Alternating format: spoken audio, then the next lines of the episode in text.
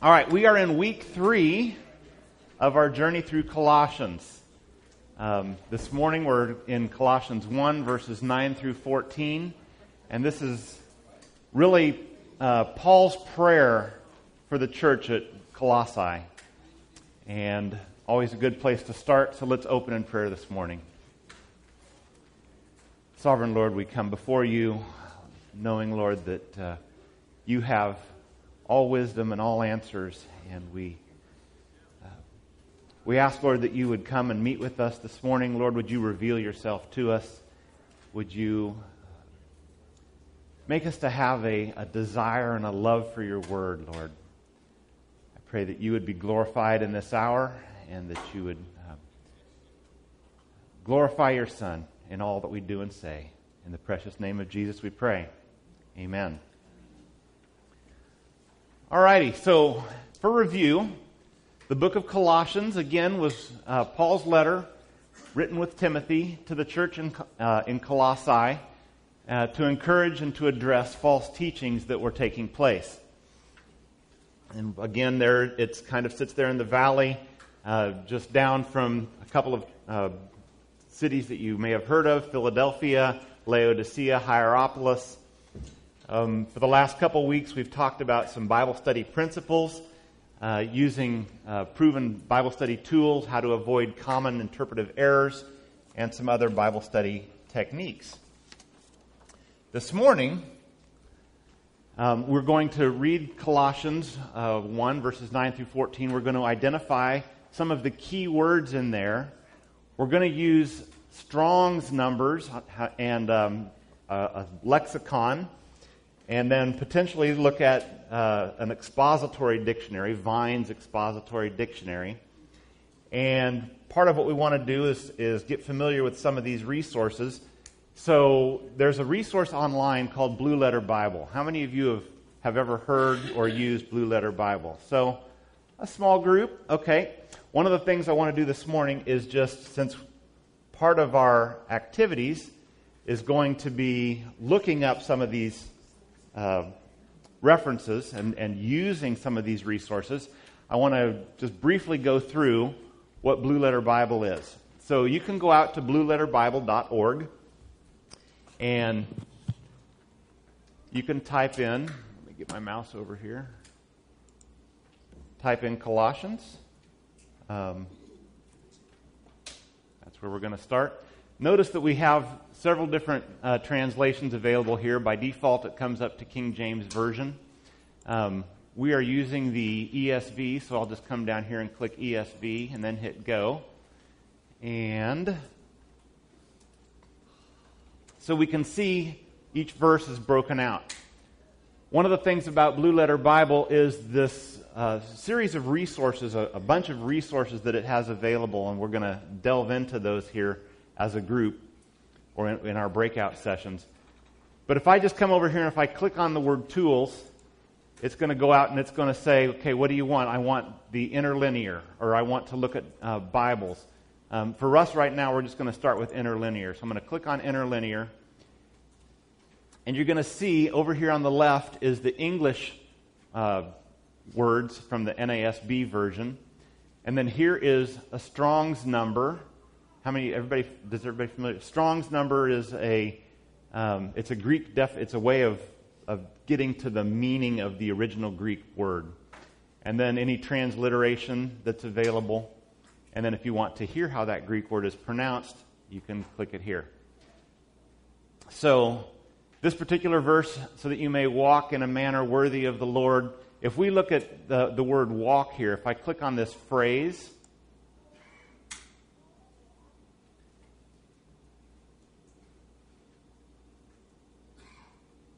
and I can't read it from way back there.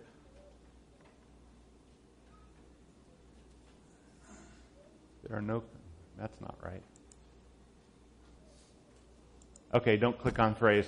Click on the Strong's number there. That's what I was looking for. So here is the Strong's definition: to walk, to make one's way, to progress, to make due use of opportunities. So this is a definition here of the word walk and what it means. It goes into further definition down here, and it gives scripture references. On some of these examples, you will see out to the side, it'll say, you can hear the voice, the tense, and the mood. The Greek language is a very complicated language, and I'm not a Greek scholar, and I'm no expert, but there are inflections in the Greek language, and there are ways of speaking that don't translate well into English. So you can take a particular word like walk, and we may think that it means one thing, but when we dig into it and we start looking at what it actually meant to the original hearers, it can take on a whole nother meaning. It can really open up what was intended by the author. So I'm going to go back here, and there's these tabs across the top here. So this first one, if you could read that, it says interlinear. This one is Bibles, so if you wanted to look at this particular verse in multiple different translations, here are the other ways that this verse has been translated, and there's other resources along here as well, and we're not going to go into all of them. One of the things I do want to point out as you look at a particular Strong's number, so let's click on walk again, or on the Strong's number here. Gives you the pronunciation, and then down here is this Vines Expository Dictionary. If you click on the Vines Expository Dictionary, and now you really can't read that, but on your device, hopefully you can read this. What it's doing is it's taking the different ways that walk can be interpreted, and it's assigning those to the different scripture passages in which it is broken out that way, so that you can look, okay, walk meant to literally walk down the road to Emmaus, or walk meant figuratively to conduct yourself. And you can see where all the verses are throughout Scripture where it was used in that context. So if you're doing an in-depth word study, you can kind of dig out some more of the nuances of a particular word or what the author originally meant. All right. So there is also, before I leave that topic, Blue Letter Bible.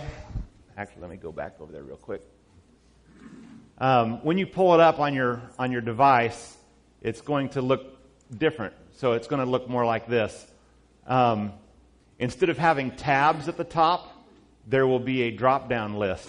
So if you have clicked on a Greek word, and there's no possible way I can control this from way back here, but if you look on a Greek word at the top, it'll say interlinear, and you can drop that drop-down list down and pick something different.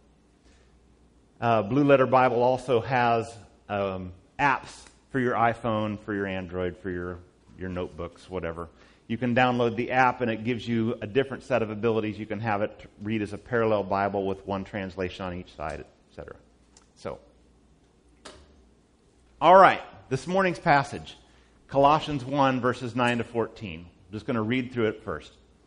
And so, from the day we heard, we have not ceased to pray for you, asking that you may be filled with the knowledge of His will, in all spiritual wisdom and understanding, so as to walk in a manner worthy of the Lord, fully pleasing to Him, bearing fruit in every good work and increasing in the knowledge of God, being strengthened with all power according to His glorious might, for all endurance and patience with joy, giving thanks to the Father who has qualified you to share in the inheritance of the saints in light. He has delivered us from the domain of darkness and transferred us to the kingdom of His beloved Son, in whom we have redemption, the forgiveness of sins. When we first started talking about what book we were going to do in Sunday school, and we settled on Colossians, I was really excited because I had already started reading through Colossians, and I had come to this passage, and I was really jazzed about this passage because I wanted to memorize it so that I could give it as a blessing to my kids, because it's just really powerful. And then I started actually digging into it and finding out what the words meant in preparation for teaching, and it took on a whole new context for me, and I became even more excited. One of the things to know about the book of Colossians, we talked about it as we got going, is it was written to address some errors that were cropping up. In the first century, there was a group called the Gnostics, and the Gnostics, they were teaching heresies They taught that spiritual things were good and fleshly things were bad. And so that led to a heresy that it did not matter what you did in your body because it didn't count for anything. It only mattered what you did in your spirit. And so you can imagine living in the culture of that time where that might have led. So Paul is writing to this church, and he's using these words that the Gnostics kind of claimed as their own. They were, Gnostics is from the Greek group, the Greek gnosis, which means to know. And so they were all about knowledge, and they were. So here's Paul writing, and he uses the words knowledge and wisdom and understanding in an effort to kind of reclaim these words and take them away from what the Gnostics were doing with them. As we open up and do a lookup of what these words mean, knowledge is, I'm not going to try and pronounce all the Greek words today, but knowledge is really means, when we look up the Strong's definition, it is precise and correct knowledge. In the New Testament, it's used about things that are ethical and divine. It is absolute. So it's not just kind of a general knowledge. It is a precise knowledge. It's a correct knowledge. It's something that you would want your surgeon to know before he does an operation on you. Not just that he has some general knowledge of, he was a vet and you're mostly like a dog. So, we can get in there and do stuff. We want to have precise knowledge. The next word is wisdom. Wisdom comes from the root word sophos, and it means skilled. It's expert. It's not something that we just stumble into. It takes practice. It is learned. The following definition, forming the best plans and using the best means for their execution. The knowledge and practice of the requisites for godly and upright living. These aren't my words. These are plagiarized right out of the Strong's Dictionary or Concordance. So anyway, knowledge is precise and correct. Wisdom is skilled and expert. And then we have this understanding, which is this word synesis, which is where we might get synthesis. It means a coming together. So it's a mental putting together. It has this idea, this connotation of two rivers merging together where you had one distinct thing and another distinct thing, and they commingle, and now they're indistinguishable. They've become one. So we have this knowledge, which is precise and correct, and we have wisdom, which is skilled and learned, and we're putting them together into this understanding concept. So now we're ready for our first group breakout. What I want you to do, I want you to identify the actions in this particular passage. So there are three groups, at least, in this passage. We have Paul and Timothy, we have the church in Colossae, and we have God the Father. Get into your groups, identify those three groups, and then see what it is that they are doing. Maybe highlight what the actions are that each one of those is doing. Pick one or two action words for each group and look those up in your Blue Letter Bible. So go out to Blue Letter Bible on your phone or on your device, or on your kid's phone or device, and see what you can dig up out of there. And we're going to cover this here in a minute, some of the stuff that we dug out. And then talk about questions number 3 and 4. So I'm giving you 15 minutes for this, because it's going to take a little extra time to dig those out, maybe divide it up and divide and conquer. So, all right, 15 minutes. All right. So, as we wrap that up, I can tell you guys how many of you have dug into the Greek or into Old Testament Hebrew like that to try and extract meaning out of it? A little bit, some. Enjoyable, hard work, not enjoyable, hard on a phone. So I'm going to cover some of these things. I'm not going to go into the details on every single action, but I just want to kind of briefly go through some of the key action items. And so from the day we heard, so I have multiple colors here. We have yellow, that's what I identified as Paul and Timothy. We heard, we have not ceased to pray, and we asked. And then what did they ask for the Colossians? To walk in a manner worthy of the Lord, fully pleasing, bearing fruit, increasing in the knowledge of God, and being strengthened. And then those gray words there are just kind of what he was asking them to be strengthened for. And then also giving thanks. And then in the light blue down there at the bottom, this is what I identified as God having done. Qualified, share in the inheritance, He has delivered, transferred, redeemed, and forgave. So as we go through each of these, we see that Paul's actions that we heard, and the word heard is to understand or to consider what has been said. It's not, so when you hear, you can hear something but not understand, not perceive. Maybe they have ears but don't hear, kind of a thing. So this is obviously talking about hearing and understanding. So from the day that we understood your love for all the saints from the previous passage, we have not ceased to pray. Ceased means to pause or to stop. Pray carries the connotation of earnestly making a request to God. Asking that you may be filled. Asking is interesting. When I looked it up, it carries this idea of begging, of calling out, and of craving. So it's got this, it's this emotional word. And, you know, we see asking that you will be filled. You know, when you read that in English, it lacks something compared to we're begging, we're craving for you to be filled. And being filled literally means to stuff, as putting the 10 pounds of potatoes in a 5-pound bag, right? It's absolutely packed full. So he's praying. So from the day that we understood what you were about, we have not ceased, even for a moment, to earnestly make intercession for you, begging God that He would absolutely pack your life with, and then he goes on what that's all about. So see how that's just, you start digging into these words and they become, the passage just comes alive. So the next one was what Paul was praying for the Colossians, that they would walk. And I talked a bit earlier about there's different moods and tenses and voices in Greek, which, and by the way, I despise English. It was one of my worst subjects in school ever.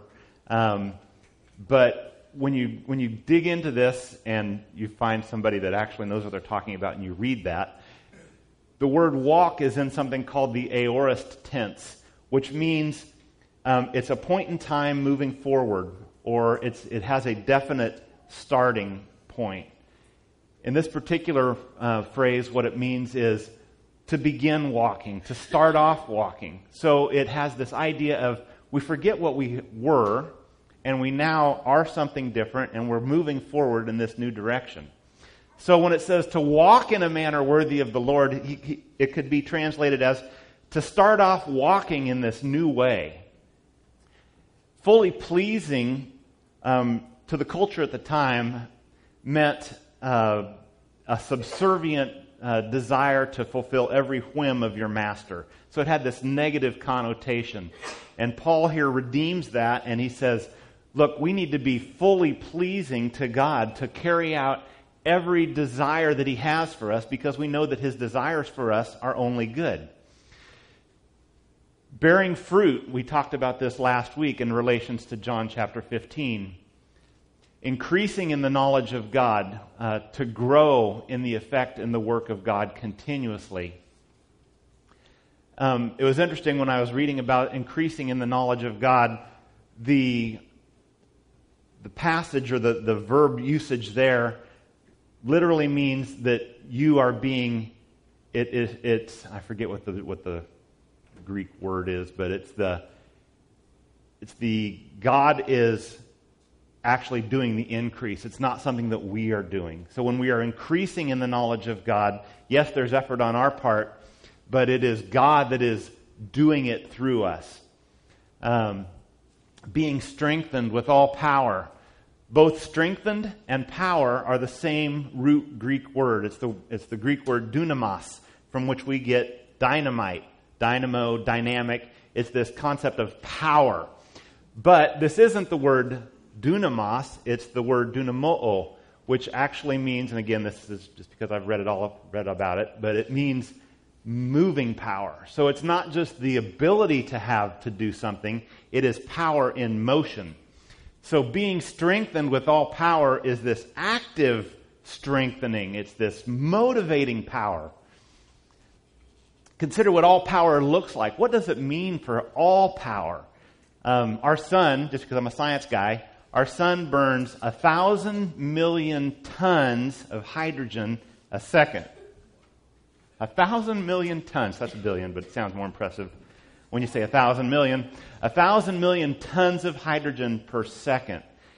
And we know that the sun's been around at least 6,000 years or so, maybe longer, but at least 6,000. How many tons of hydrogen is that? And the sun is not a remarkable star. It's one of about 6,000 that we can see with the naked eye. It's one of several 100 billion in the universe.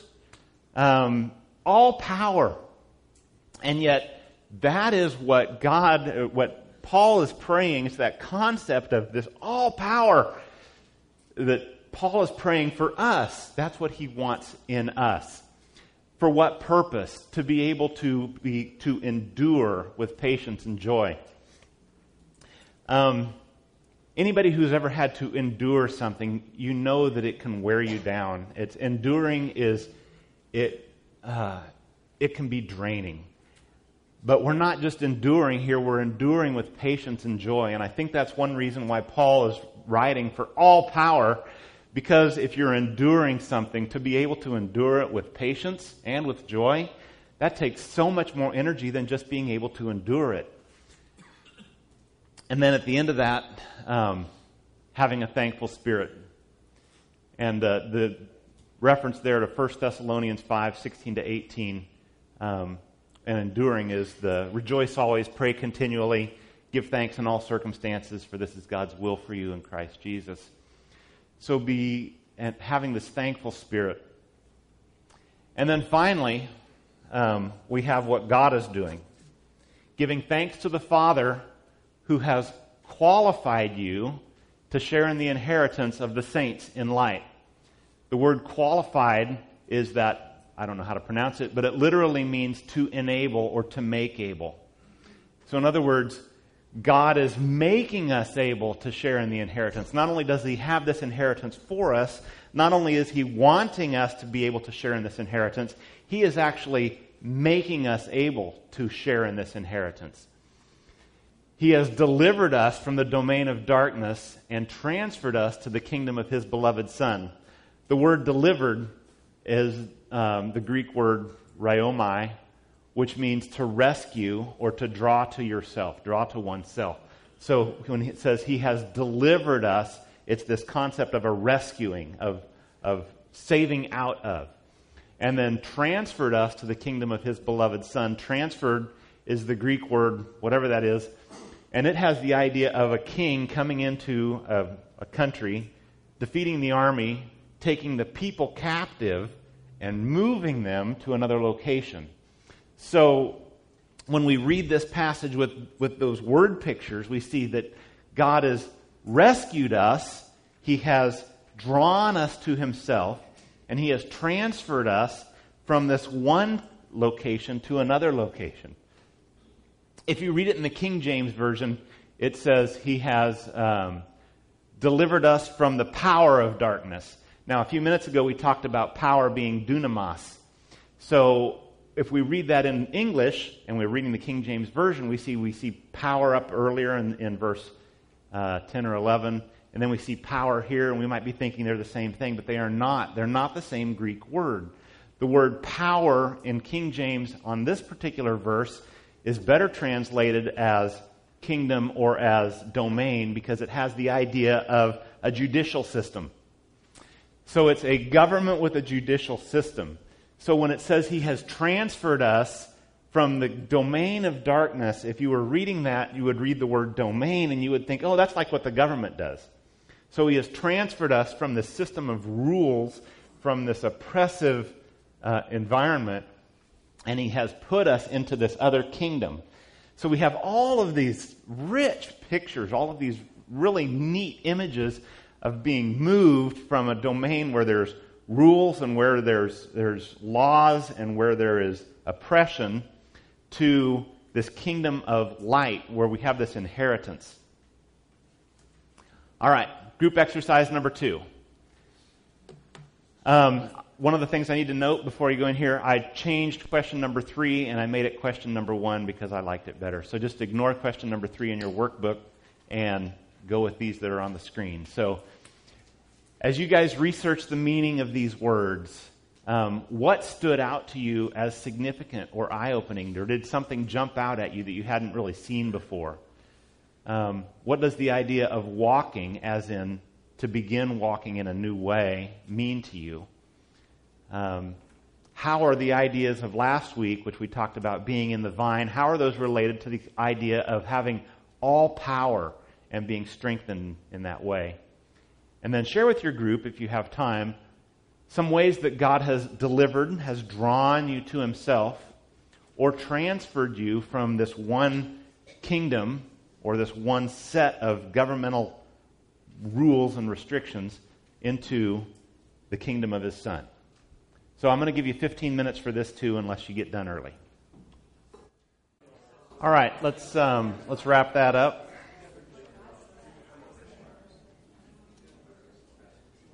And did anybody have anything that really just jumped out to them that was, excuse me, eye-opening as you read through some of the Greek, tried to figure out what the original intent actually was?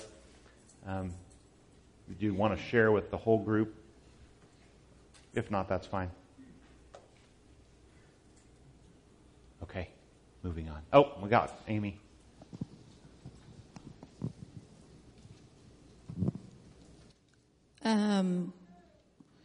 Transferred and delivered. With delivered, it was like a rush to the rescue. Okay. And then, and it was also, I'm reading someone else's paper here. Rescuing for oneself. Deliver was to rescue for oneself. That there is that personal aspect in it, that God wants us for himself. Yeah.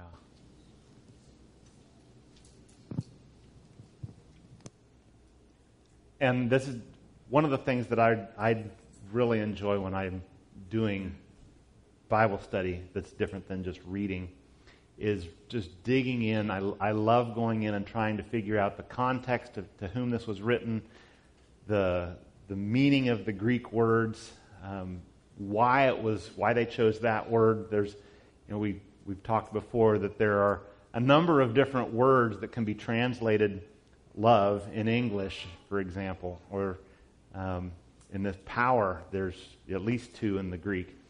But, figuring out why did they choose this one? Because it has this social connotation that the original hearers would have made click with them. Oh, yeah. So that gives it a whole new twist for me.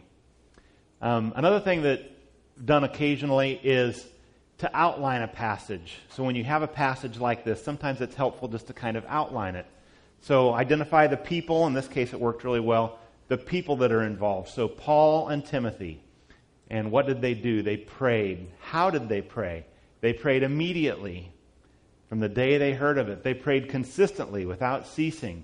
They prayed fervently, what we talked about earlier, that asking, that begging, that craving. Who did they pray for? They prayed for the Colossians. And what did they pray for the Colossians? That they would have a full knowledge of, an increasing knowledge of God's will, with wisdom and understanding, so that they would, why? Why would they pray that? So that they would walk in a manner worthy of the Lord, to start off walking, to begin doing this, so that they could do the will of God and be strengthened, again, that dunamis, the being strengthened with all power, because he has redeemed, he has drawn us to himself and transferred us from this environment to this other environment where we have a future hope. Before I go to the application questions, I just want to go back to our original passage, and we just want to read it again. Having done some of these word studies, as we read through it now, we have this a better informed ability to read through this. And so from the day we heard of it, we have not ceased to pray for you, asking, begging God, craving that you would be filled absolutely full, stuffed full with knowledge, with this precise and correct knowledge of His will, with all spiritual wisdom, which was that learned, that skilled wisdom, and understanding the concept of these rivers flowing together, so that you may begin walking in a manner that is absolutely fully pleasing, that does everything that God desires of you, bearing fruit in every good work and increasing by the power of God, increasing through you in the knowledge of God, in the precise, again, that knowledge of God is that precise and concrete understanding, being strengthened with this motivating power, with all of that motivating power according to His glorious might. Didn't even look up glorious might, but you can imagine what kind of definitions there might be. For all endurance, not just that you can endure, but that you can endure with patience and joy, giving thanks to the Father who has qualified you, who has actually made you able to share in the inheritance of the saints in light.